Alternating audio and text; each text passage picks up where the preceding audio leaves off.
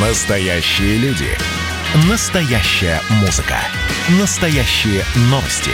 Радио «Комсомольская правда». Радио про настоящее. 97,2 FM. эм. Был бы повод. Здравствуйте, я Михаил Антонов, и эта программа «Был бы повод» 5 июля на календаре и рассказ о событиях, которые происходили в этот день, но в разные годы, ждет вас сегодняшней передаче. 1946 год, 5 июля. Скандал в мире моды спровоцировал французский модельер Луи Риар. Он представляет новый купальный костюм, который назван в честь атолла, где несколькими днями ранее американцы провели свои ядерные испытания. Бикини – Don't know what the wild waves are saying, but the gals are talking about the latest thing in swimming attire a suit with a built in girdle. Бикини – это комплект раздельного костюма для купания и загорания. Бюстгальтер и трусики разделены. И теперь это два отдельных элемента. Талия ничем не прикрыта, что по сути является нарушением устоев. Риар не скрывает, что готовит провокацию, да и название купальника он комментирует так. Это почти как ядерный взрыв. Выбрать модель для демонстрации провокационного купальника не так просто. Некоторые отказываются. Показать бикини согласится танцовщица Мишелин из «Казино де Пари».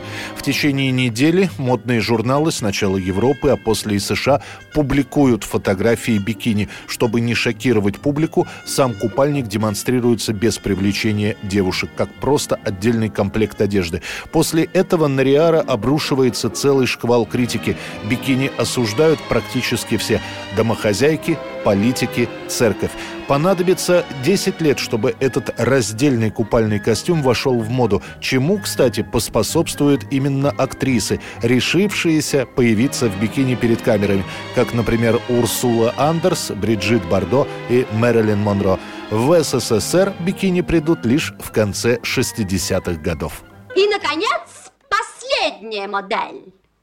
Пляжный ансамбль, мини-бикини 69. 1986 год отношения СССР и США теплеют, и после двух обоюдных олимпийских бойкотов решено провести спортивное примирение. Советские и американские спортсмены участвуют в новом мероприятии, которое называется «Игры доброй воли». И этот миг запомнился нам как еще одно свидетельство стремления к миру, к дружбе между народами всех континентов нашей огромной. И такой в сущности малой земли. Американцы не едут к нам на Олимпиаду в 80-м году из-за войны в Афганистане. Мы в отместку не приезжаем в Лос-Анджелес в 84-м. Следующие олимпийские соревнования только в 88-м. В СССР, между тем, у власти уже Горбачев. Весь мир учит новое слово «перестройка». На Западе говорят «Советский Союз меняется». Видя все это, телемагнат Тед Тернер решает стать главным миротворцем между двумя странами и предлагает в знак примирения провести альтернативную Олимпиаду. Как ни странно, но и СССР, и Соединенные Штаты Америки на это предложение соглашаются.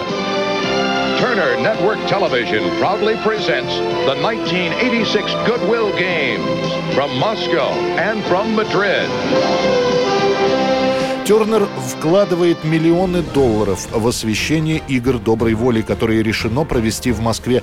К нам приезжают 3000 спортсменов из 79 стран, но главное противостояние все равно между русскими и американцами. По общему медальному зачету в финале игр доброй воли СССР обходит США. У нас 241 медаль, у них почти в два раза меньше. После первых игр такие встречи решено проводить между Олимпиадами, тоже каждый каждые четыре года, чередуя страны Советский Союз, Америку. Всего таких мероприятий состоится пять. Шестые игры доброй воли будут отменены из-за низкой рентабельности.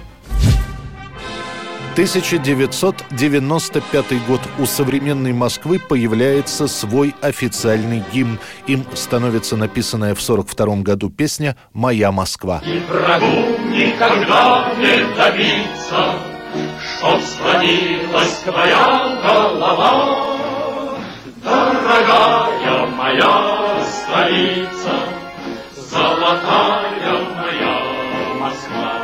Слова для этой песни пишет Марк Лисянский по пути из госпиталя в Ярославле на фронт. Во время короткой остановки в Москве он передал стихи в редакцию журнала «Новый мир», где в одном из номеров это стихотворение и было напечатано.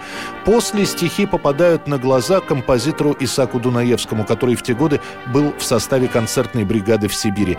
Прямо на журнале со стихами Дунаевский пишет ноты. Правда, потом слова придется немного переделать, но это поручено уже поэту Сергею Аграняну, потому что Дунаевский так и не найдет фронтового адреса Лисянского.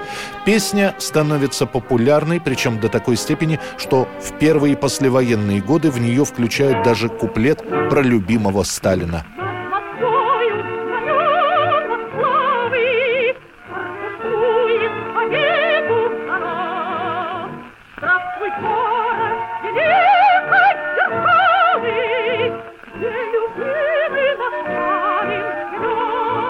«Моя Москва» звучит отовсюду на праздновании 850-летия Москвы, а уже при Юрии Лужкове эта песня становится гимном города.